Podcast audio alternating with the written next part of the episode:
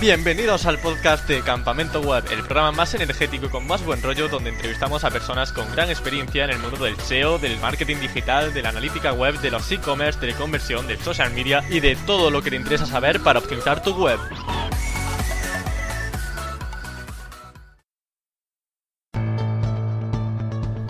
Contenido, enlaces, respuesta de usuario, hay que tener los ojos en mil cosas diferentes para optimizar un sitio web. Así que el invitado de hoy está dispuesto a solventarnos todas las dudas y dar su punto de vista sobre diferentes factores SEO para que podamos aprender sobre su experiencia y sobre sus conocimientos. Ha trabajado y sigue trabajando con enormes marcas como Hipertextil, es ponente y formador sobre posicionamiento web y dirige su propio blog de SEO llamado useo.es.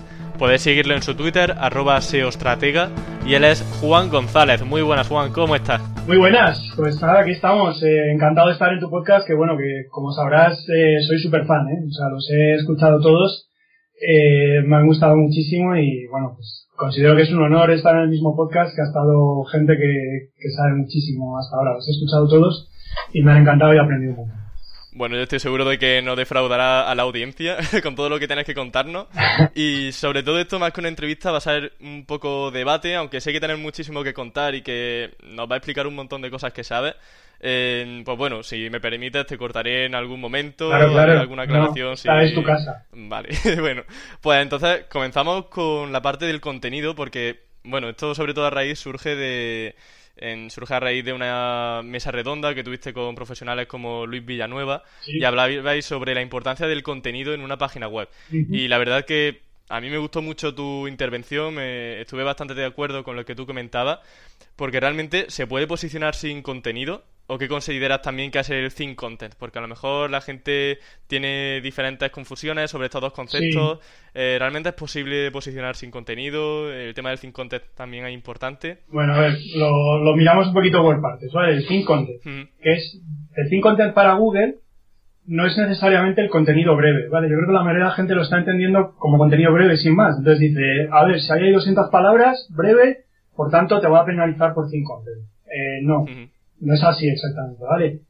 En Google lo que está considerando thin content y penalizando por ello es por el contenido que no aporta nada al usuario, ¿vale? Y que has puesto ahí con el único objetivo de rankear, de posicionar, pues para muchas keywords con poco esfuerzo, ¿vale? O sea, normalmente eh, lo has hecho para captar tráfico de long tails que tienen poca competencia y dices, bueno, pues en vez de crear muchísimo contenido para cada una o un contenido eh, particular para cada una, pues yo hago aquí un método un poco automático para generar contenido, ¿vale?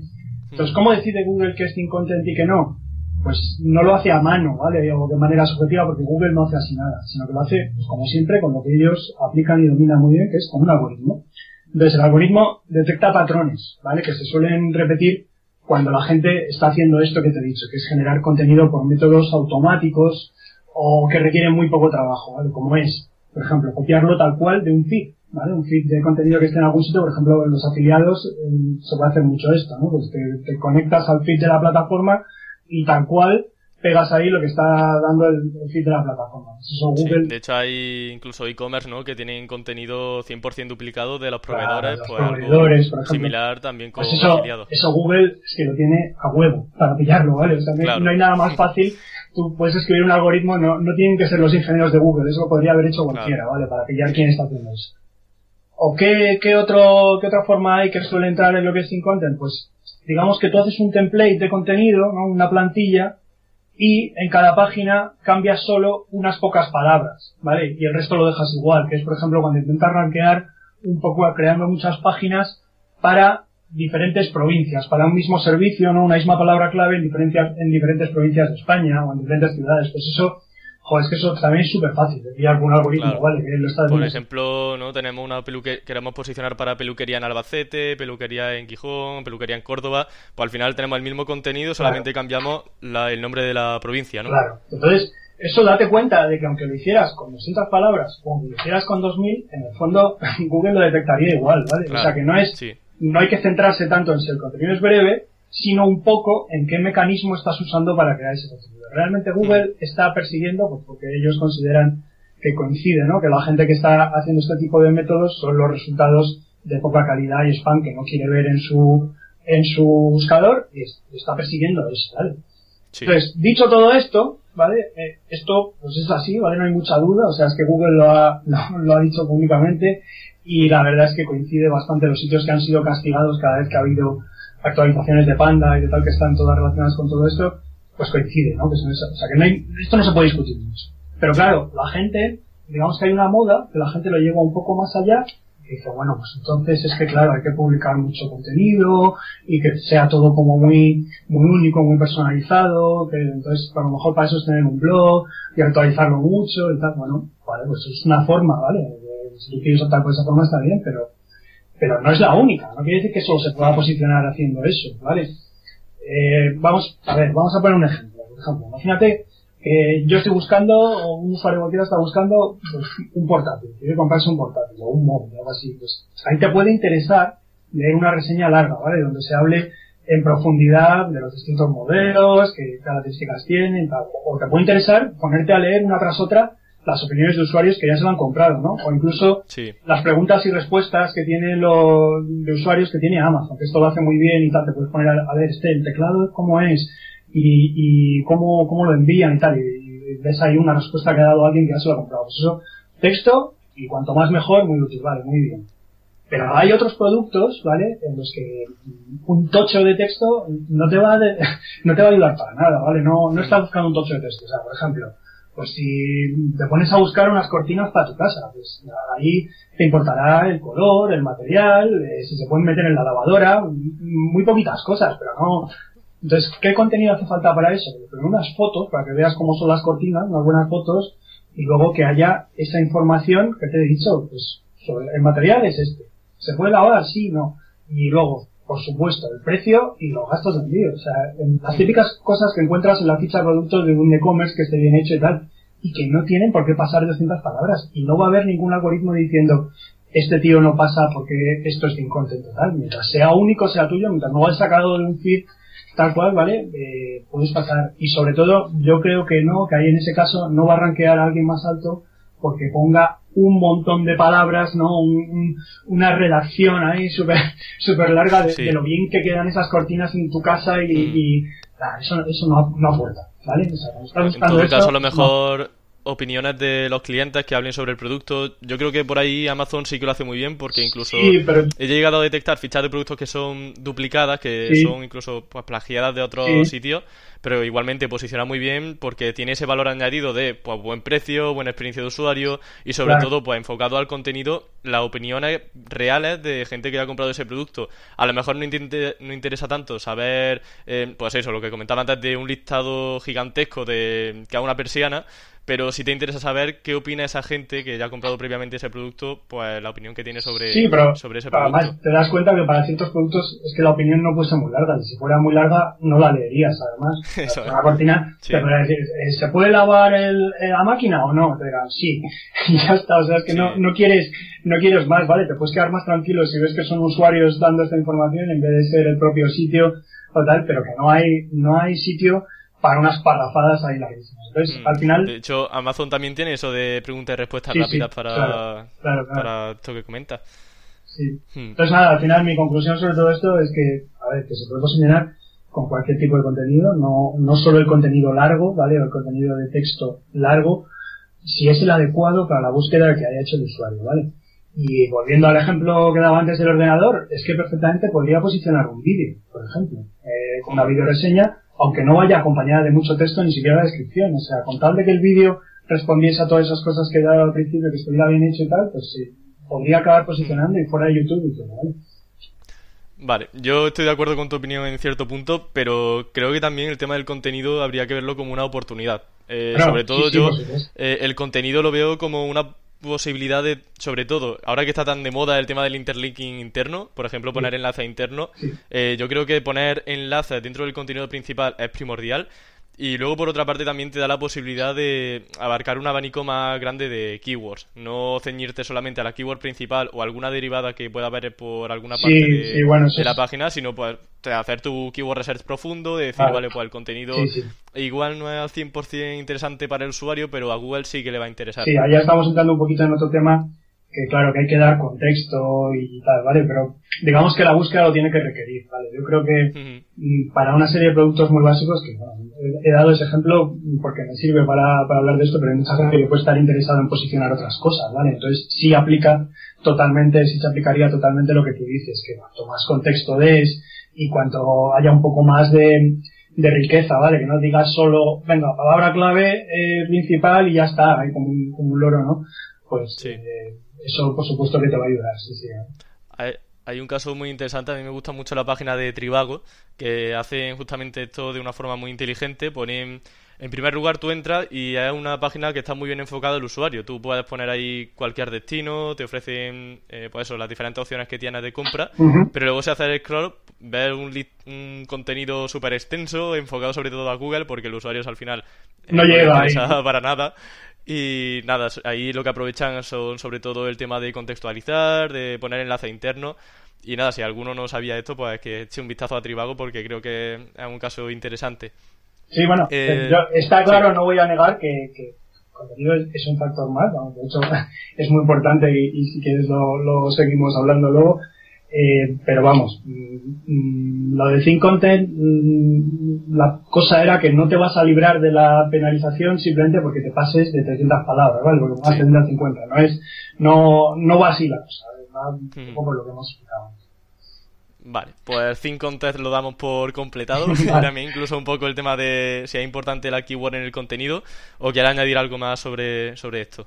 Sí, a ver, las keywords en el contenido siguen siendo muy importantes. Vale, aquí estaríamos un poco, mm, diríamos que hay un poco otra moda, que sería ahora mismo la moda de las keywords han muerto. Vale, igual que lo del SEO ha muerto, pues ahora está tocando la moda de las keywords han muerto.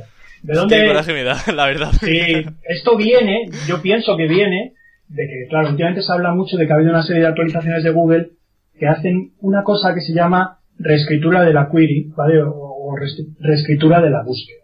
Que es, pues, mm, es sustituir la búsqueda que el usuario ha puesto por otra, o decir, bueno, esto es igual a otra, y, al final dan resultados de esa otra, ¿vale? En su forma más básica, de una forma muy básica, esto sirve, por ejemplo, para agrupar dos o más búsquedas que aunque se escriben de forma diferente, Google sabe que son lo mismo. ¿vale? Por ejemplo, tú puedes poner campamento web separado y campamento web junto. Pero no, que sería una tontería por parte de Google estar buscando resultados distintos para eso, estar, o sacar solo para el primer caso resultados en los que campamento web está puesto separado y no poner, dice, no, esto es lo mismo. Entonces, hmm. sencillamente sustituye una por otra y da los resultados igual para, para ambas, ¿vale? De una forma mucho más compleja, que esto viene más pues desde Hummingbird y desde RankBrain también, Google lo está usando esto de sustituir las búsquedas o reescribirlas para las búsquedas conversacionales, ¿vale? En las que el usuario introduce su búsqueda, pone su búsqueda en Google como si estuviera hablando. Por ejemplo, eh, ¿quién fue campeón de liga en 2015? ¿Vale? En ese caso, en vez de ir a buscar páginas que incluyan todas las palabras de esa query, de esa búsqueda, una tras otra, que estén todas juntas, pues lo primero que hace Google es decir, a ver, vamos a comprender primero esto. Y cuando sepamos qué quiere decir, ya buscamos resultados que tengan sentido para eso, ¿vale? Entonces, en ese caso, por ejemplo, Google entiende que tú, cuando dices quién, quién fue campeón, te estás, estás refiriendo a un equipo, estás preguntando por un equipo en lugar de por una persona, aunque eso no lo pone en la búsqueda, pero ya lo está entendiendo, ¿vale? Y también entenderá que al decir liga, pues estás hablando de fútbol, ¿vale? Y, y, que encima te refieres a la Liga Española, al Campeonato Español, ¿vale? Todo eso no está en la búsqueda, ninguna de esas palabras, pero lo saca. Entonces cuando tú pones eso, te saca exactamente lo mismo que si pusieras un poco como la mayoría buscábamos antes, Equipo campeón Liga Fútbol España 2015, ¿vale? Así como un poco hablando como los indios, ¿vale? Pero eso ahora ya no hace falta, porque Google ya, ya se da cuenta de lo que estás buscando y lo pone. Y esto va porque Google siempre está buscando lo que es mejor para el usuario, ¿vale? Lo que sea más cómodo. Entonces, ellos lo consideran un gran avance y lo es, de hecho, el, el haber sido capaz de, de, comprender lo que es, de verdad está buscando el usuario cuando pone pues búsquedas de estar como mucho más largas que, que pueden ser o que las tecleas o que pueden ser que las digas por voz, ¿vale? Entonces, eh, ¿todo esto quiere decir que las keywords han muerto porque ya Google ya, ya va a cambiar tu keyword y tal? Yo creo que para nada. o sea, yo creo que, que no en absoluto porque claro, es que además para una serie de búsquedas muy competidas en las que la mayoría que estamos haciendo SEO solemos trabajar y tal, es que no hay posibilidad tampoco de sustituir nada. O sea, si, si ponemos eh, hoteles baratos en Madrid, eh, es hoteles baratos en Madrid y ya está, ¿vale? O sea, hay, esto no afecta a, a, esto, ¿vale? Pero en cambio, hmm. sí podría afectar una de, pues, un tío está en el móvil y dice, pues, un hotel cerca de no sé dónde, que no sé cuánto, pues algo que tenga Google un poco que interpretar en vez de ponerse a buscar esa búsqueda literal, ¿vale? Pero vamos, que, que estamos hablando de que todas estas cosas no han afectado a todas las búsquedas, y no quiere decir que, bueno, que, oye, que barra libre, que ya no te tienes que preguntar, eh, mm. preocupar por las keywords y, te tienes que preocupar. A colación de esto también hay, yo suelo hacer una práctica que se la recomiendo a todo el mundo, que es antes de hacer un artículo sobre una determinada keyword, buscar esa consulta en Google para saber realmente qué quiere ofrecer. A lo mejor tú crees que cómo resolver un cubo de Rubik es la keyword que a ti te conviene, pero luego descubres que cuando buscas en Google cómo resolver un cubo de Rubik, realmente no está ofreciendo eso y está ofreciendo, por ejemplo, eh, sencillos pasos para resolver eh, pues cubo de Rubik. En ese caso, imagino que sí será igual. Pero ahí tenés ya una idea mucho más fiable, incluso más que diría en pues, las propias herramientas de sugerencias de keywords, y eh, estás viendo realmente lo que quiere el usuario y lo que quiere Google ofrecerle al usuario, que al final es lo que te van a buscar todos los SEO en, los artículos. Esa, ese consejo que has dado es fundamental, o sea, hay que echar un vistazo, hay que saber un poco cómo está el campo, ¿vale? O sea, si te vas a poner a trabajar en una keyword, pues efectivamente lo primero que tienes que mirar es qué está sacando Google ahí, si está sacando eh, sobre todo si está sacando simplemente 10 resultados como hacía antes, que esto ya no pasa en casi ninguna búsqueda, 10 resultados sin más de texto y tal, o si está metiendo imágenes, si está metiendo vídeos, si está busca, metiendo un pack local, si está metiendo eh, los feature snippets, ¿sabes? Que son cuando, cuando saca un, trozo directamente de una, de una página, eh, si hay mucho AdWords ahí, es que hay búsquedas que tienen, que tienen puestos los tres bloques de AdWords, y además uno de Google Shopping, que son estos que horizontales con fotos y tal, que se lleva. Que además tienen el precio. Se lleva todo el CTR, tío, porque la gente ve eso ahí y dice, es que esto es lo que busco, o sea, aquí está, eh, no se van a poner a bajar mucho más, ¿vale? Entonces, hmm. esas, si estás empezando de nuevas y tal, pues la verdad es que puedes decir, mira, mejor, mejor para esta no hago SEO, ¿vale? Porque, o por lo menos ahora mismo, porque todavía mi sitio es muy nuevo y tal, a lo mejor está más adelante, y ya, y, y ya no solo de por ver cómo está la competencia, sino sobre todo por ver que está, lo has hecho tú muy bien, por ver que está entendiendo Google que el usuario está buscando y, qué resultados está sacando, ¿vale? Porque a lo mejor el tipo de contenido que tú pensabas hacer no tiene nada que ver con lo que está sacando Google, entonces no, tienes lugar ahí, ¿vale? Hmm. Voy a hacer un pequeño paréntesis porque han mencionado Google Shopping. ¿Tienes experiencia en esa, bueno, plataforma entre comillas? Sí, sí, un poquito. Con, algunos de mis clientes lo, lo hago. ¿Podrías comentarnos algún, algún consejo recomendado para aparecer en Google Shopping? Pues, eh, a ver, yo lo que recomiendo es que no mandes todo tu feed de productos. ¿Sabes? Tú, puedes, porque esto lo alimentas con un feed, ¿vale? Esto, aquí es lo contrario de lo que hemos dicho antes, eh, ahora sí. sí, que va por feed y tal. Entonces, tú puedes tener un montón de productos, pero a lo mejor hay algunos que, que no son, mm, a lo mejor todos tus productos son muy baratos comparados con la competencia, pero es posible que no, no sea el caso en todos. Entonces, lo que deberías mandar en realidad son los que están, los que van a competir en mejores condiciones, ¿vale? Es decir, mis grandes, mis grandes bazas frente a la competencia son este, este y este, que tienen mucho mejor precio y tal, y entonces pues haces un poco de filtrar tus productos y mandas los buenos, ¿vale? Porque es que en Google Shopping no se pueden elegir palabras clave.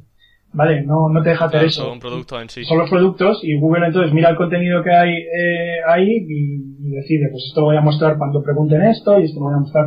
Entonces tú no estás en disposición de, no tienes control solo de las palabras claves, solo tienes control de cuáles son tus productos y, a qué precio vendes. Entonces hmm. es una pérdida de tiempo. Si tienes un producto que está muy caro respecto a la competencia, Google lo va a sacar ahí, en principio, pero te van a machacar, ¿vale? Tu CTR va a ser cero porque la gente, claro, si es el mismo y la gente lo tiene más barato, te van a machacar. Entonces, ¿qué va a pasar? Que vas a dejar de salir ahí y no vas a sacar ningún ninguna rentabilidad a esto. Entonces, Entonces ahí también se fía por contenido, por CTR, por precio, ventajas competitivas al fin y al cabo. Eh, sí, yo creo que ahí influye mucho el CTR, ¿sabes? Está sacando, al principio todo el mundo empezamos de nuevas y, y saca en condiciones más o menos iguales a todos, pero va viendo que si ciertos productos se llevan mucho más clics, en proporción un poco como en AdWords, ¿vale? Pues entonces decide que eso los tiene que mostrar más.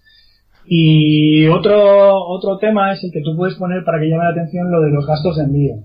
eh, si tienes gastos de envío gratuitos, es bueno ponerlo y es bueno que se vea porque es un factor adicional para que la gente haga clic. Pero yo he visto, mm, he visto gente que lo pone y que luego no es verdad. ¿Vale? Que lo pone para un producto barato, para un producto de 7 euros o algo así, y que pone gastos de envío gratis. Claro, la gente hace clic mm, pensando que, wow, genial, me va a costar 7 euros y no voy a tener que pagar gastos de envío. Luego entras en la tienda y dicen, vale, sí, pero los gastos de envío gratis a partir de 30 euros, a partir de... Entonces, hay una pequeña excepción y como es muy probable que no te compren, ¿no?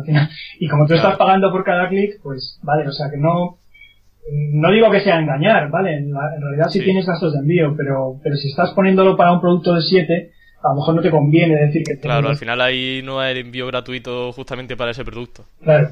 Pues... Bueno, pues entonces cerramos este paréntesis porque, bueno, desde luego sabes de todo. Eh, yo de Google Shopping sé bastante poco, por eso te lo he comentado.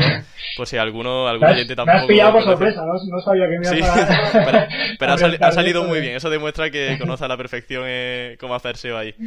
Eh, bueno, pues continuamos con el tema del contenido, sobre todo de la respuesta de usuario, ¿vale? La mm, mítica palabra ya que está siempre presente en todas las optimizaciones de una página web. ¿Qué relación tiene el contenido y la experiencia de usuario?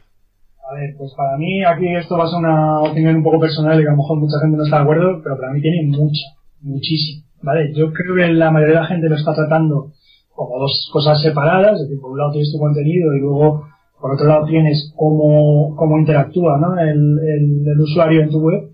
Y yo es que tengo la sensación de que para Google, y además no ahora, sino para Google desde sus comienzos, pues son prácticamente lo mismo, ¿vale? O, son, son dos caras de la misma moneda, ¿vale? ¿En qué me baso? Bueno, Google como compañía y como proyecto como tal siempre se ha guiado por la satisfacción del usuario, ¿vale? La satisfacción del usuario que usa el buscador siempre ha buscado que, su buscador sea el que te da la respuesta, ¿sabes? Perfecta que buscas, además que te la da más rápido, que no te entretiene, eh, que todo sean ventajas para el usuario, ¿vale? Y gracias a eso es por lo que barrió la competencia al principio y por lo que se ha mantenido ahí y tal. O sea que digamos que esa es como su métrica, es el norte de su compañía, ¿vale? La que dicta sus decisiones y ha dictado su éxito como compañía todos estos años. Claro, la mayoría de la gente se queda mucho más, sobre todo cuando hacemos SEO, se queda como mucho más con no, no, en realidad lo que importa en Google son los, los backlinks, ¿no? Eh, y el contenido para saber la relevancia y tal. Bueno, eso para mí, porque claro, el algoritmo desde el principio, PageRank, era, hablaba solo de eso, ¿no? Y Eso para mí son herramientas, no, no es el fin, ¿vale? Son herramientas, son medios de llegar a un fin que es la satisfacción del usuario.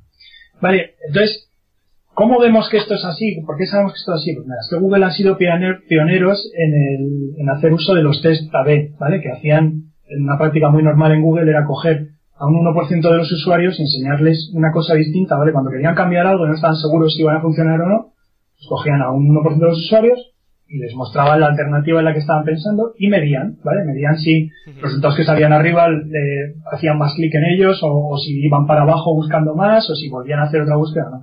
Entonces, si, si veían que el cambio era, era bueno, era bueno para los usuarios, lo introducían, lo metían en el algoritmo, ¿vale? Y ya estaba cambio. O sea, y es que esto lo han hecho de forma como súper obsesiva, ¿vale? Y lo siguen haciendo de forma súper obsesiva. Por eso muchas veces oyes que, que vale, los, los, algoritmos, los cambios de algoritmo de los que se hablan son solo unos pocos, pero ellos dicen, uh, pues estamos todo el día haciendo, vamos, que, que en un solo año podemos hacer 500 o tal. Pues por esto, o sea, es que hay una verdadera obsesión por hasta pequeñísimas cosas, pequeñísimos detalles, eh, ponerse a meter y hacer cambios y mejorarlo, ¿vale?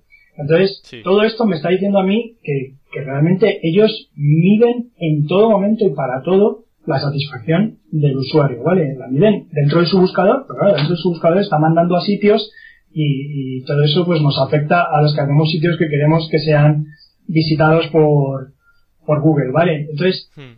eh, cada pequeño cambio que hagamos nosotros en nuestro contenido, pues resulta, a ojos de Google, resulta o puede resultar en un cambio en la satisfacción de usuario que da cuando aparece nuestro resultado ahí, ¿vale? Entonces, mm, por todo esto que te estoy explicando, es que en el fondo es lo mismo, ¿vale? O sea, es, eh, mejoras tu contenido, mejorará tu experiencia de usuario. Empeoras tu contenido, empeorará tu experiencia de, eh, de usuario. No quiero usarlo de, perdón, ahora mismo he dicho experiencia de usuario, prefiero usar más bien satisfacción del usuario, ¿vale? O incluso eh, también Nacho Monterde, por ejemplo, siempre tiene la respuesta del usuario. ¿verdad? experiencia de usuario a todos nos hace pensar en pues que si la web carga más rápido, claro, si, navegación si este botón hace lo que tú pensabas o hace otra cosa. Entonces, eso es lo que confunde un poco, ¿vale? Lo que, pero, pero no, no, es que, es que estamos hablando de todo junto, ¿vale? O sea, si tu web tiene un contenido cojonudo, pero los botones no funcionan, ¿vale? Pues, pues rebote. Claro. rebote al canto. De hecho, un caso curioso, estuve en una... Estaba revisando programas de formación de SEO y tal, y un amigo mío me recomendó uno porque sabe que, bueno, estoy metido en este mundillo y dice, mira Emilio, échale un vistazo a este curso que a lo mejor te interesa. Entré en la página web y cuando le di al botón no funcionaba el botón y digo, vamos a ver, era un curso de SEO y no tienes tu menú em, accesible. Entonces ahí, pues básicamente una respuesta de usuario negativa que incluso va a repercutir en, en futuras Totalmente, y date cuenta de que a lo mejor ahí Google realmente no sabe, o a lo mejor sí sabe, pero no sabe cuál es la causa de que esté habiendo, habiendo mucho rebote y tal. No lo sabe, pero le da un poco igual. La consecuencia, como tú dices, es que acabará bajando y tal. Eh, que conste también que yo no estoy diciendo con todo esto, y no quiero que se entienda que luego vaya la gente y ah, ha dicho Juan que... no, estoy diciendo que la satisfacción del usuario, de la forma que la quieres medir, que sea un factor directo, directo para establecer el posicionamiento, ¿vale? Estamos hablando más bien de un factor indirecto, que puede ser que no tenga factores inmediatas, pero que a la larga si tienes, si tienes un mejor contenido y una mejor experiencia de usuario en los demás factores que estamos hablando y tal, te va a hacer posicionar mejor. O sea, estamos todos jugando un juego, entiendo yo que estamos jugando una especie de juego a la larga, más bien y tal, y sabemos que ciertas cosas a lo mejor Google ahora todavía no las ha pillado, no las ha pillado bien, pero que luego sí las va a pillar y tal, y de eso es un poco de lo que estoy hablando, ¿vale? Entonces creo que va todo en la misma línea, mejorar tu contenido, y sobre todo no mejorarlo en abstracto, sino mejorarlo respecto a lo que está buscando el usuario con cada una de sus búsquedas que son relevantes para ti y tal. Al final, incluso el copywriting puede servir para mejorar el SEO. De hecho, la primera entrevista que tuvimos aquí en Campamento Web fue a Isabel Romero, que hablaba de copywriting y ella se definía como copywriter SEO realmente, porque al fin y al cabo, redactar un buen contenido también va a afectar, mm, ya sea directamente o indirectamente, como comentaba, al posicionamiento web de la página.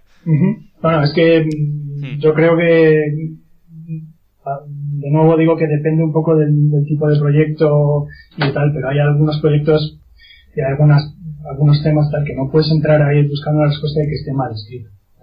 Claro. Imagínate un nicho de salud que con falta de ortografía y sin ningún rigor. Vamos, pero incluso, incluso aunque no hubiera falta de ortografía, aunque por eso se pasa por un corrector y te las quitas, pero si están los textos no se comprenden, están mal estructurados.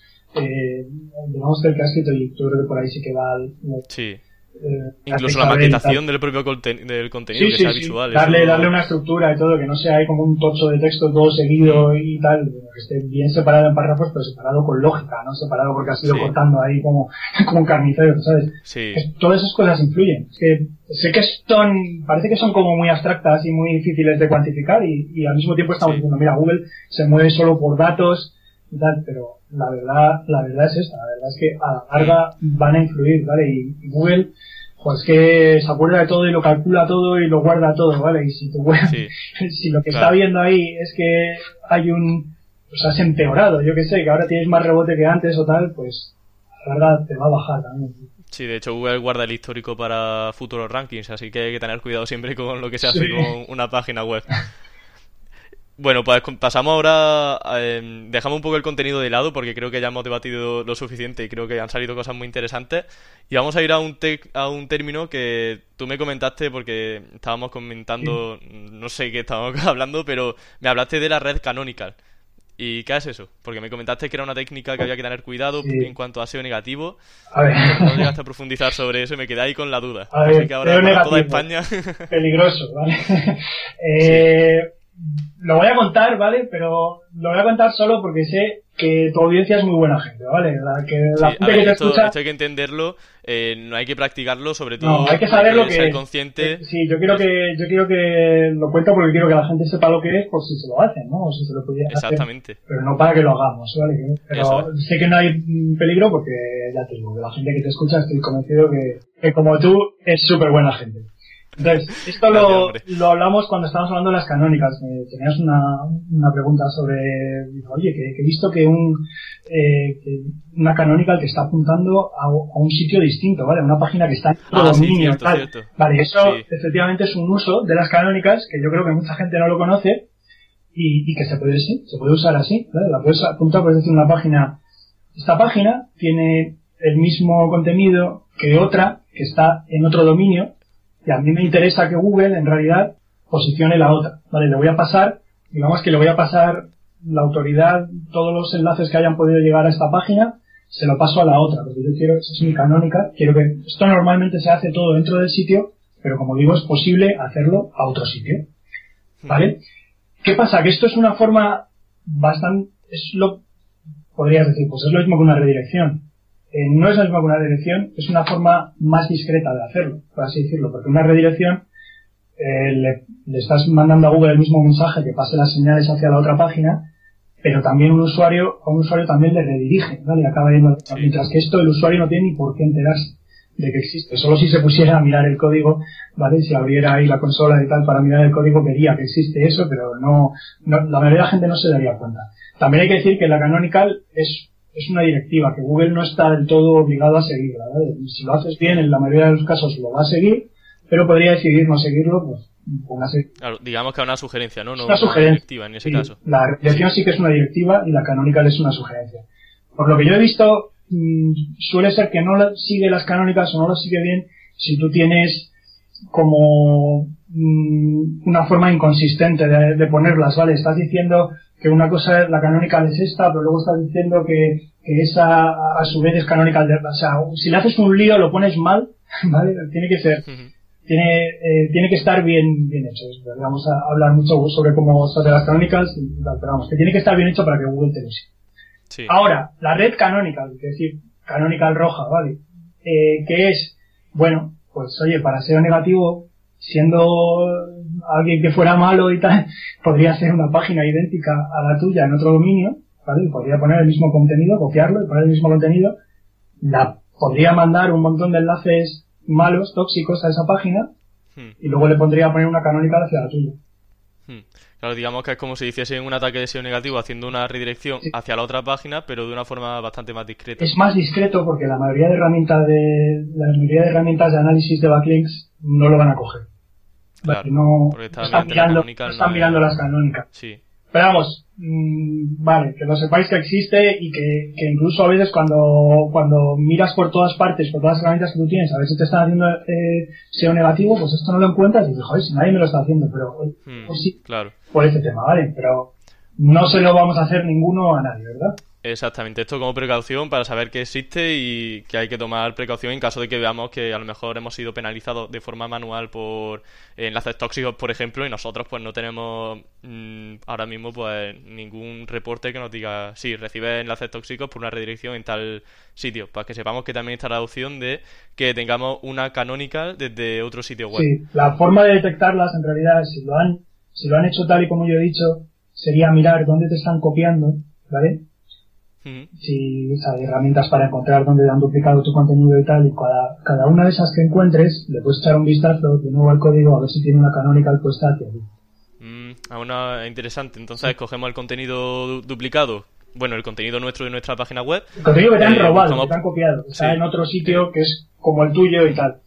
A, a priori, si tuviera una canonical hacia ti, sería bueno porque te estaría pasando los enlaces que eso haya Exactamente, eso haya recibido. Son buenos sería el efecto contrario. Pero tú ahí tienes que coger esa página, la llevas a una buena herramienta como por ejemplo Hrefs y dices, a ver, ¿qué enlaces están llegando a esta página? Y si ves ahí que, que, está llegando un montón de, de, basura ahí que horrible y tal, y dices, joder, es que este tío está mandando basura de esta página y encima me tiene puesta una canónica de mí. Pues ahí ya sabes que te han hecho eso y tal, y bueno, pues tendrás que solucionarlo. Vale. Pues genial. Y pasamos ahora al tema del tráfico, que también es un tema un poco polémico, pero bueno, aquí está Juan para resolvernos todas las dudas y comentarnos su opinión. Sí. ¿El tráfico posiciona? Sí, también se habla mucho ahora de que el tráfico posiciona. ¿vale? A ver, para mí la respuesta corta, o sea, si tenemos que dar un sí o un no, para mí es un no. ¿Vale? Porque de nuevo, como he dicho un poco antes con la satisfacción del usuario, no hay una relación directa. ¿Vale? No hay una relación directa que diga, cuanto más tráfico web, mejor se va a posicionar tu página, ¿vale? No, no está funcionando así en Google, así de directo y así de página. Por muchas razones, ¿vale? Porque eso se podría manipular. Porque además el tráfico real, pues también fluctúa mucho, entonces sería complicado, tendría que estar Google mirando, ahora ha subido, ahora ha bajado, eh, sería muy complicado y muy poco práctico para Google mantener registros precisos del tráfico de todas las páginas del mundo, ¿vale? También podrías decir, oye, que tiene Analytics y tal. Ya, pero Analytics, primero, no lo tiene puesto todo el mundo, ni mucho menos, y un montón de la gente que lo tiene puesto lo tiene puesto mal, que les están eh, registrando las visitas dos veces y tres y tal. O sea, no es ni mucho menos por tener Analytics puede decir Google, yo ya tengo controlado el tráfico de todas las webs del mundo. Es que, de, ellos, de hecho, ellos ya han confirmado que no usan Analytics para, para, posicionar, así que... que no, que no, que no es así, vamos, que ni les iba a servir para usarlo, ni, sí. de hecho lo usan, ¿vale? Entonces, dicho esto, el tráfico real, en grandes cantidades, pues sí que puede afectar eh, indirectamente al SEO, ¿vale? La primera razón es, pues porque es mucho más fácil que alguien te acabe poniendo un enlace o haciendo una mención si tienes mucho tráfico real, ¿vale? Si llega mucha gente a tu sitio y tal, pues así es, el, es, la forma más fácil de que alguien te acabe enlazando, ¿vale? Suponiendo que tu contenido lo merezca. Eh, segundo también, segunda razón, es porque si Google detecta un gran flujo de tráfico, lo puede detectar a través de webs que ellos sí controlan, ¿vale? Como son, por ejemplo, pues YouTube, eh, todos los blogs que están en, Blogspot, ¿vale? Blogger, que es el sistema de, Google. Incluso me parece que Twitter, la verdad es que eh, una gran parte de Twitter también lo controla, ¿vale? Porque lo indexa muy rápido y tal, y puede estar viendo si eh, Google Plus también, aunque yo creo que eso ya casi nadie lo usa, pero, pero bueno, todas esas cosas que Google controla, podría darse cuenta de que de repente hay una URL que, que bueno, que, no tenían controlada porque es nueva o, o, que no pensaban que recibiese tanto tráfico que fuera importante y ahora de repente está recibiendo un montón de tráfico. Entonces, sí. ¿qué es? Eso va a hacer que digan, pues vamos a rastrearla y vamos a mirar a ver si merece la pena, ¿vale? O sea, te va a poner un poco como en al principio de la cola, ¿vale? En vez de ir a rastrearte cuando te tocase, que a lo mejor sería dentro de varios días porque tu dominio no es de mucha autoridad y tal, pues el hecho de recibir de repente un montón de tráfico hace que te pongan en la, cabeza de la cola y que te miren mucho antes. Claro, digamos que facilita, bueno, em, hace más veloz la, la velocidad de rastreo, te coloca la página web, bueno, analiza, rastrea tu página web mucho más rápido y con mayor frecuencia. Sí, y sobre todo mira, mira a ver si mereces, dice, bien, si esta, esta web está recibiendo tanto tráfico, vamos a ver si, si merece posicionar o no. Y entonces, yo, esto no lo voy a asegurar, pero creo que incluso podría hacer una pequeña excepción y saltarse un poco alguno de los otros factores que hay normalmente en el algoritmo solo por el hecho de que ha visto de que estás recibiendo tráfico real y tal y que, que parece que, que, merece la pena que estés ahí arriba. Por lo menos a lo mejor te va a probar, ¿vale? Sí. Eh, Justamente esto que comenta, eh, creo que eh, yo tampoco lo tengo confirmado porque al final es complicado confirmar cosas sobre un algoritmo que no conoces, pero sí que es cierto que a lo mejor eh, potenciando diferentes factores de una forma muy muy potente, al final la Google como que le da un poco igual que no tenga eh, bueno optimizado otros factores y sí digamos que sería como un, como un atajo que lo... también es verdad que si estuviéramos hablando de una de esas búsquedas que se llama query deserves freshness vale que si fuera una de esas búsquedas que son como de algo de una noticia de ahora o tal, pues claro, el hecho de que estuviera recibiendo mucho tráfico eh, y ellos lo hubieran detectado, te serviría un poco para, para, para entrar ahí eh, súper arriba y tal. Esto, a ver, yo esto lo saqué de... Esto lo explicó en una entrevista un ingeniero, uno que había sido ingeniero de Bing, y decía, lo explicaba muy bien porque decía que era el equivalente a si tú vas por la calle y ves a un montón de gente parada delante de un escaparate, pues te vas a parar tú también a ver qué pasa, ¿vale? Entonces, eso es un poco lo que hacen los buscadores, ¿no? Si sus logs dicen que un montón de gente está mirando eso porque lo saben, pues, como hemos dicho antes a través de YouTube, etcétera, pues, pues mirarían a ver si merece la pena y si merece la pena. Y lo que tú has dicho, yo, por ejemplo, me acuerdo ahora de hace como unos meses, eh, Miguel Florido eh, enseñaba, ponía, mira, acabo de publicar esta, este post y seis horas después ya está rankeando aquí las primeras posiciones para una que además mm, creo recordar que da competida y tal. ¿Por qué? Es que su blog tiene muchos seguidores y, saca mucho tráfico de la newsletter, de, ¿sabes? Cuando lo publica inmediatamente un montón de gente lo, lo publica. Eso, cuando no tienes tráfico real y por ende no tienes autoridad, ¿vale? También, pues, pues no se puede hacer, no, no ocurre, ¿vale? La, mayoría de los mortales no, no publicamos una cosa y a los 5 o 6 eh, horas está ya rankeando bien para algo tal. También te digo que no sé si luego no lo he seguido, ¿sabes? No sé si luego dos o tres días después a lo mejor bajó, ¿vale? Que podría ser. Pero bueno. Ahí entra un poco en juego el tema del factor SEO que personalmente es mi preferido del branding. Sobre todo Sí, claro. tener una reputación, que la gente recuerde tu marca, que tenga visitas recurrentes, fidelización, por ende. Claro. Y bueno, pues yo creo que es bastante interesante también de cara a la experiencia de usuario y todo lo que torna en cuanto al SEO. Claro, es que tu, tu CTR, ¿vale? Va, va a crecer mucho si la gente reconoce tu dominio, es decir, tu marca, cuando aparecen tus resultados en Google, ¿no? Por una búsqueda que no sea tuya, sino que sea una genérica, pues, eh, yo qué sé, eh, SEO en no sé dónde, SEO en Huesca, pues, mm, a lo mejor sale una serie de, de websites que no son muy conocidas y de repente sale una que, que, bueno, que seguro tiene un montón de seguidores, tal, pues hay un montón de gente que lo va a reconocer y aunque esté en el quinto o sexto, van a ir ahí a hacer clic, ¿vale? Y todas esas, Sí. esas cosas entran dentro de las señales que Google sí, sí puede perfectamente reconocer y quedarse con ellas, ¿vale? Y también, aparte de todo esto que has comentado, también al principio de tu respuesta hablaste sobre, por ejemplo, YouTube.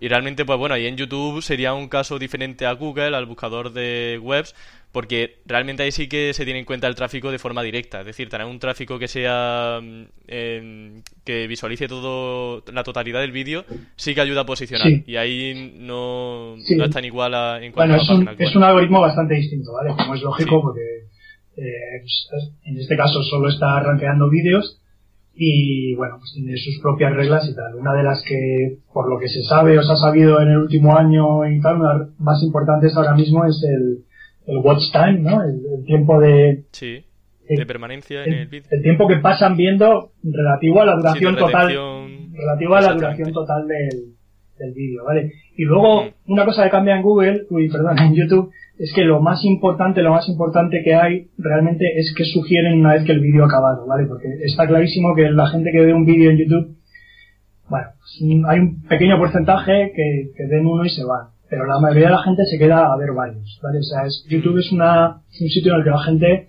está ahí un poco a, a pasar el rato y realmente Sí. un vídeo corto no te, no te llena, ¿vale? Quieres ver más. Entonces, es muy importante que está apareciendo la sugerencia. O sea, ahí es donde, realmente ahí es donde está la guerra, ¿vale? El poder aparecer ahí bien arriba en los vídeos sugeridos tras, tras un vídeo anterior que ha, que ha querido ver el usuario. Y eso, pues efectivamente, sí, esos factores del watch time y el, el qué vídeos se han visto más en, los, en las últimas horas, ¿no? Y sobre todo qué vídeos han tenido un, un tráfico alto en sus primeras horas.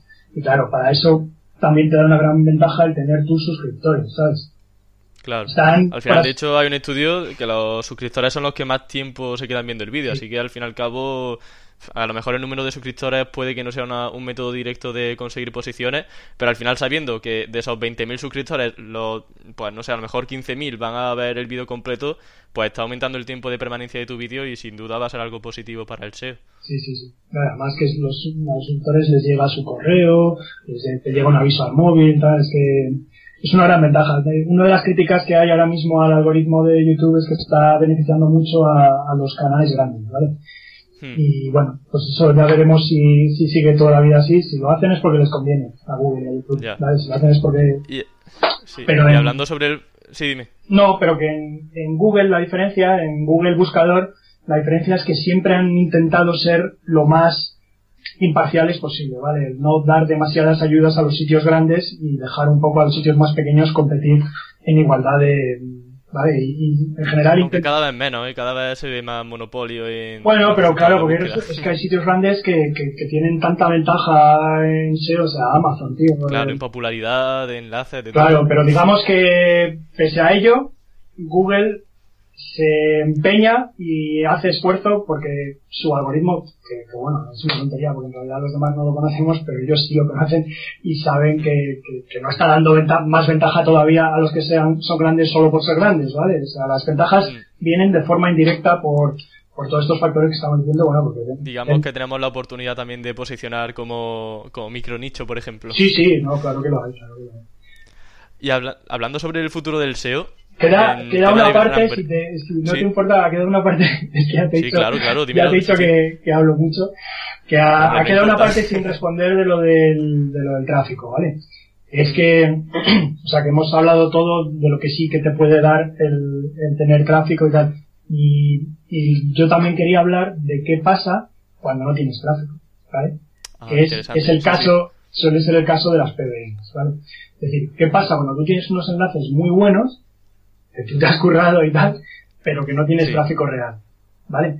Pues Google puede usar la ausencia de tráfico real, si lo detectase, si lo supiera, puede usar esa ausencia de tráfico real como señal de que tus enlaces pues no son reales, son manipulados y que no te merecen los rankings. ¿vale? Esto lo sabemos por una patente que se publicó, eh, me parece a mí que se publicó a principios de febrero de este año, de, de la cual hablé en mi blog y la conté un poco cómo, cómo funcionaba. Bueno, Sí. con lo de las patentes, eh, no pretendo llevarme la gloria, no fui yo el que encontró la patente porque es que es súper complicado encontrar patentes, pero puedes, puedes estar siempre leyendo, por ejemplo, el blog de Bill Slavsky, que se llama SEO by the Sea. Esto es un hombre que, que es, él sí que se dedica en cuerpo y alma a desentrañar patentes y tal, entonces salen cosas muy interesantes, ¿vale? Yo conocí ahí esa patente y bueno, lo que hice fue luego leérmela y, y, y, bueno, pues desentrañar un poco lo que, cómo funcionaba y tal. Entonces, Mm. eh, ¿cómo, ¿cómo está funcionando esto o cómo podría estar funcionando esto? ¿vale? Pues hace, hace una estimación mediante un sistema un poquito complicado en el que parte de las páginas cuyo tráfico conoce, de los sitios cuyo tráfico conoce, y también conoce sus enlaces, claro, porque es Google. Entonces vuelvo a lo de antes, estas, estas webs casi seguro, aunque no lo dice la patenta, pero casi seguro son las webs que están en control de Google, ¿vale? Entonces, calcula el tráfico que le está llegando a sus páginas, a las que él controla y conoce, a través de enlaces, ¿vale? Y coge y divide esos enlaces y dice, bueno, pues este enlace es una buena fuente de tráfico, este es una mala fuente de tráfico, ¿vale? Así, ya digamos que lista a un montón de enlaces del mundo. ¿Y ahora qué hace? Con esos enlaces del mundo que ya tiene clasificados, dice, vale, estos sitios, a su vez, ¿a qué otras webs están enlazando?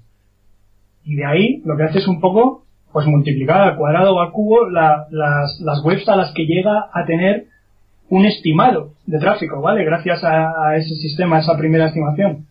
Y entonces dice, si alguna de esas, de las que ya ha estimado el tráfico, encuentra que según sus cálculos tiene que tener poco tráfico, ¿vale? Esos enlaces le están dando muy poco tráfico, pero sin embargo ve que tiene muchos enlaces, dice, ojo, que hay algo raro, ¿vale? Porque Claro. lo normal sería que tuviese mucho más, ¿vale? Sí. Entonces, una vez que sabe eso y que te tiene localizado, pues ya puede actuar un poco como, como quiera. Según la patente había tres formas de actuar, que es haciéndote desaparecer completamente de los resultados, o Mm. mm, bajándote un poquito, o descontando esos enlaces que sabe que no mandan tráfico, con lo cual te quedarían solo los que mandan tráfico. Si no tienes ninguno Mm. que según Google mande tráfico, pues, pues sería casi igual que desaparecer de, de la. Claro, al final, en lugar de que te des cuenta, que simplemente no se tenga en cuenta. Claro. Y bueno, pues la pregunta es, ¿lo está aplicando Google? Pues mira, como todas las patentes que se van descubriendo y tal, pues no, no lo sabemos. No se sabe. puede que sí o puede que no, pero coincidencias de la vida, esto se publicó casi al mismo tiempo que, que un update de Google que hubo así sobre el 1 de febrero o así, que afectó mucho a gente que tenía PDMs. ¿vale? Pues esto es, ya sabes que enseguida se sabe en todos los foros y tal. Sí, Está la gente sí. hablando, oye, ¿qué ha pasado? ¿Qué tal? Que de repente... y bueno, pues, Sí. una coincidencia. nos- yo me imagino que, que sí que van por ahí los tiros, ¿vale? Hmm. También quiere decir, o sea, date cuenta de que este sistema que hemos hablado es una estimación y que por supuesto no llega ni de coña a todas las webs del mundo, entonces es una pequeña Claro. porción y tal, entonces todavía, todavía puedes seguir volando por debajo del radar, ¿vale? De Google si, Hmm. si estuvieran haciendo esto, que yo creo que sí. Pero claro, para mí el mensaje es que, bueno, que, que, a ver, que estos no son tontos, ¿vale? Que tienen sistemas muy buenos y que los van mejorando cuando, al Hmm. momento que les conviene, cuando pueden o, o cuando consideran, ¿vale? Y, entonces, estar con PBNs, bueno, por cierto, que si alguien no sabe lo que es PBN, son Private Block Networks, ¿vale? Son, son redes de blogs Red de blogs. que tú te has creado a ti mismo, ¿vale? Te has creado una Sí. serie de satélites para mandarte enlaces a tu web, pero que no, que no reciban tráfico real, vamos, Hmm. Ni de coña, porque eso no, no lo has llegado a visitar nadie. Claro, por eso mucha gente ya apoya el tema de usar blogs eh, mm, realmente temáticos, que sean interesantes de tu temática para recibir tráfico en lugar de eh, estar gastando recursos en Sí, vamos, digamos que la forma más segura es un poco hacer una mezcla, si quieres tener alguno de esos, pero mézclalo con webs que de verdad siguen tráfico. Hmm. Un enlace desde algún sitio que, que sí que te pueda mandar tráfico real, de calidad, de tu temática y tal. Vale. Aunque con esto tampoco queremos decir que la PBN haya muerto, No, porque no, realmente no. sí que conozco casos que, vamos, la PBN funciona No. genial. No quiero decir, que, la, Xavi, no quiero vamos. decir que la PBN haya muerto, ¿vale? Lo Sí. que sí quiero decir es que creo que está desde el punto de vista de Google y que, Ujú. bueno, al 100% las va a matar a todas y tal, seguramente no, seguramente siempre habrá alguna forma de, librarte y tal, pero sí que lo están poniendo difícil, ¿vale? O sea, va a llegar un momento en que va a ser tan difícil, tan difícil hacer una PBN bien, mm, salvo que se encuentre otra forma de hacerla y tal, que, probablemente no va a merecer la pena. Pero bueno. Y ya hablando sobre el futuro del SEO, el tema de RunBrain, de la búsqueda por voz, eh, ¿qué opinión te merece? Por ejemplo, eh, que sea cada vez más inteligente en búsqueda mm, pues, más larga, que bueno, es facilitado sobre todo por RunBrain para dar una buena respuesta al usuario. La búsqueda de voz, por ejemplo, nos va a perjudicar más que beneficiar a los SEO. No sé qué opinión tienes sobre esto. Pues hombre, a ver, mm, eh, las búsquedas de voz cada vez van, son más normales, ¿vale? cada vez van a ser más normales. No solo a nuestro móvil, a lo mejor mm, yo, yo por ejemplo ya entro dentro de una edad que, que probablemente me da un poco de vergüenza hablarle al móvil, pero bueno, a veces ya lo voy haciendo, ¿vale? Pero gente de tu edad y la gente más joven y tal, pff, que es que ni se lo plantean, ¿vale? O sea, dicen, ¿qué, qué leches hace la gente tecleando ahí en el móvil? Eh, Háblale y ya está. Vale, entonces cada vez van a ser más comunes. Y no solo para el móvil, sino encima con otro tipo de dispositivos que probablemente se van a ir poniendo de moda, ¿vale? Como, como es un Google Home o Amazon Echo, Exactamente. Alexa, Sí. que es una cosita como un cilindro ahí que tienes en tu casa y es que no tiene teclado, o sea, solo puedes hablar con él, ¿vale? Y entonces dices, A mí me da mucho miedo porque, digo, el día de mañana cuando todo el mundo tenga... Yo creo que al final eso va a ser tendencia, la gente, Sí, todos vamos sí. a tener nuestro propio robot en nuestra casa Sí, y le vamos a decir, ok Google, eh, no sé qué, no sé cuánto, y me va, pero solamente me va a decir una respuesta, no me va a dar ahí, un ahí es de donde, anticipado, ahí es donde iba a llegar yo, que, que claro, que cuando hablas con el, con el dispositivo lo normal es que te dé solo una respuesta. Lo útil es que te dé una sola respuesta, no una lista de 10, como, como ha sido hasta ahora siempre y tal, ¿vale? Y, y esto, date cuenta de que ya pasa, incluso aunque estemos buscando en nuestro móvil, tecleando y tal, la verdad es que para la mayoría de las búsquedas te quedas con el primero porque te vale, está, es el que estás buscando y no miras más abajo a ver qué hay, ¿vale? O sea, que es que esta tendencia a mí me parece que es bastante imparable, ¿vale?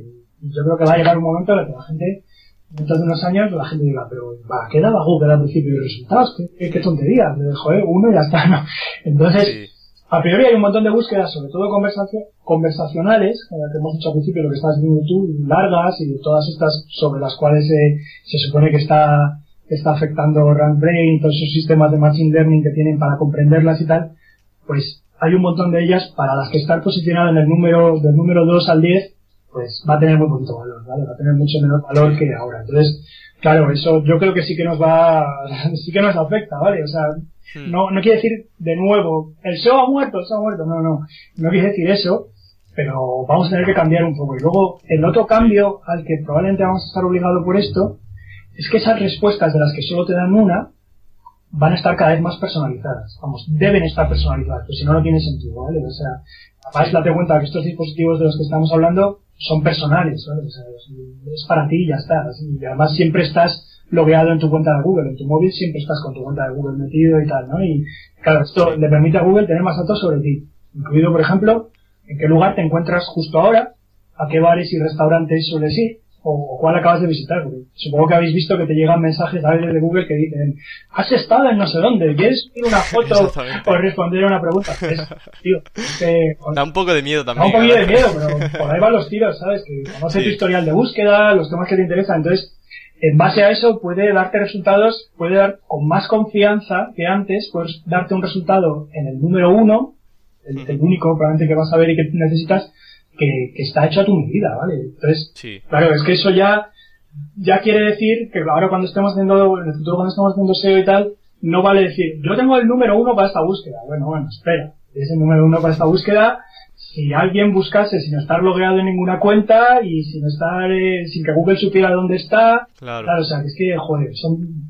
eh, A mí eso sí que me asusta, ¿no? O sea, la, la Sí. cantidad de factores que pueden estar en juego ahí. No vamos a poder saber dónde estamos posicionados porque es que cada persona va a tener una... Bueno, eso es, un eso es una cosa... diferente. Es que eso es una cosa que yo creo que ahora, ahora mismo ya hay un, ya hay un gran porcentaje de, de confusión en los datos que dan las herramientas de, de, análisis, ¿no? De qué posición estás y tal. Hmm. Primero te puedes dar cuenta perfecta de que una herramienta está diciendo una cosa y otra otra, porque claro. Hacen, ellos hacen una serie de, de comprobaciones, ¿sabes? Hacen a lo mejor 40 para una palabra clave en una semana y, hacen una media de esas 40 y dan tal. Entonces, varía, de una a otra varía, está clarísimo. Tú te buscas en ese momento, incluso aunque no estés logueado, ya te digo, con ventana incógnita y te puedes ver en otro lugar y tal, porque hay todo esto de Google Dance, ¿no? De que estás bajando, subiendo y tal.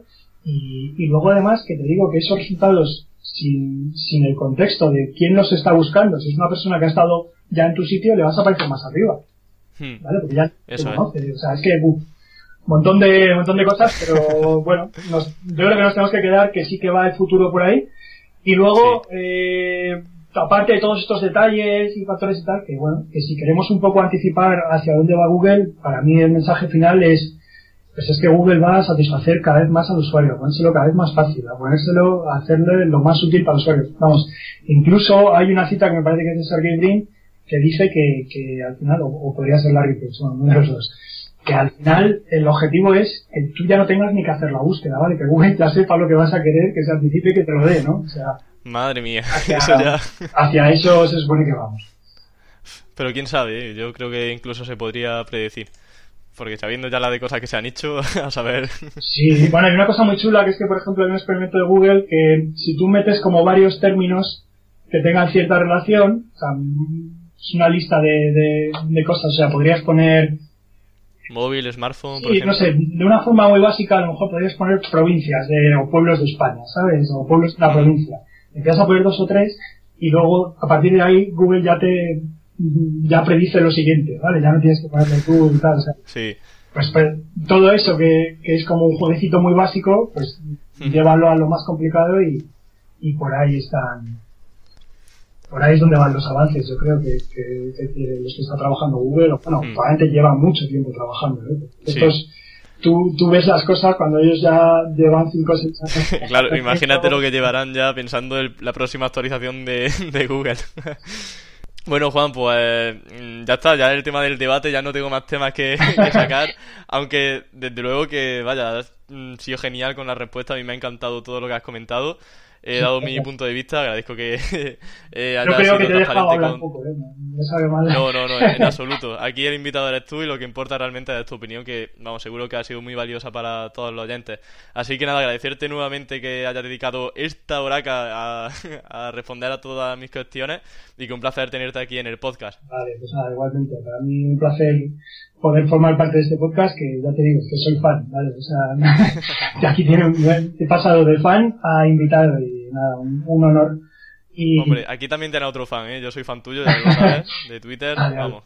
Siempre atento ahí a tu blog, a Useo, y a ver cuando saca un nuevo post. Eh, sí, bueno, tengo que decir que estoy trabajando, eh, llevo un poco como desde, me parece que desde mayo inactivo, pero que sí que sí, que estoy trabajando en un montón de cosas este año. Volverán, ¿no? Sí, sí, sí, este año voy a estar dando de fuerte al contenido, sí, sí. Así que nada. Genial, pues un abrazo, Juan. Vale, venga, un abrazo, Emilio, muchas gracias pero que hablar sobre un tema que y, Y te quedaban todavía cosas por decir, ¿no? Que si estamos todo el tiempo... Sí, me falta una cosa por decir, te la voy a decir a ti. Hay un libro, si no lo has leído, tío, lo tienes que leer. Hay un libro que se llama Indeplex. Mejor te suena. ¿Cómo, cómo? In, Indeplex. Indeplex. Te lo, te lo tecleo en, en... Vale. Y este libro es del lo escribió un poco como el reportero, el periodista número uno de temas de tecnología ah, que hay en Estados Unidos, mm. que se llama, en español se llama, si lo quieres leer en español, me parece que se llama Google una biografía. Vale. Google una biografía. Pues mira, vamos a hacer una cosa, como esto sigue grabando y realmente pues esta parte normalmente la corto, aunque a veces sí que dejo alguna cosa interesante, mm, pues todo esto pues se va a escuchar la parte esta que está hablando sobre el libro para que la oyente sepan eh, pues también está este libro, como se te queda ahí un poco en el tintero. Vale, si, si lo quieres añadir un poco ahí como... Sí, además da mucha naturalidad también, a la gente le gusta mi comenta, así que ya tienen un poquito como un bonus track. Genial, genial, genial. No me digáis que no mola debatir con gente así, maja sabiendo de lo que habla, con mucho respeto, así que quién sabe, si veo que este episodio tiene buena acogida, quizá no sea el primer podcast en formato entrevista y debate que realice.